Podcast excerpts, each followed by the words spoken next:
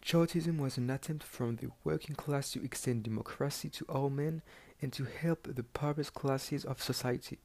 Chartism was an open door for these poorest classes to politicize themselves as they were seeking political reforms and a more universal democracy. Though Chartism was focused on the male emancipation, it still was a basis from which women could assert their rights and challenge the traditional establishment such as in La Commune de Paris or the women's suffrage movement.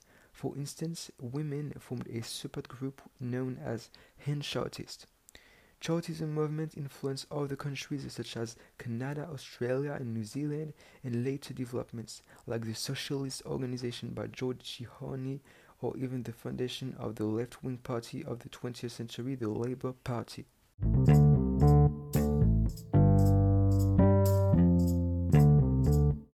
In the 1830s and 1840s, poor classes faced a time of falling living and falling working standards.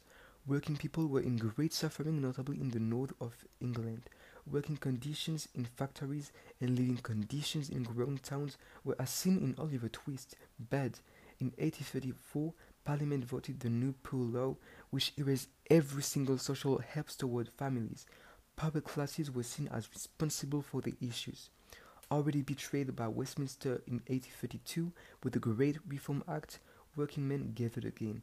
In 1836, William Lovett founded the London Working Men's Association, and two years later, Lovett created the People's Charter. Throughout it, he asked for the vote for all men to 21 years old, the secret ballot, lucrativeness of members of parliament, yearly parliament elections, the right to become member of parliament without any owning properties without owning any properties. And equality in constituencies concerning number of votes.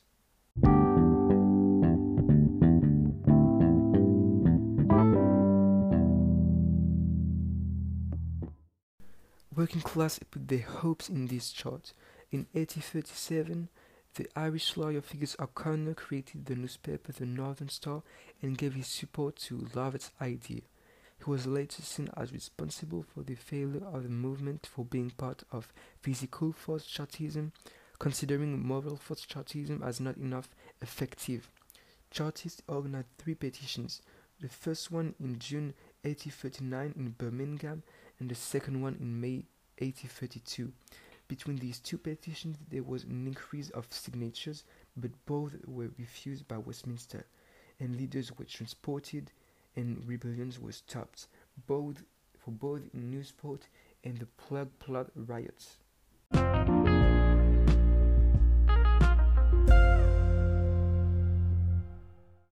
The third and last petition happened in April 1848 in Kennington Common in London.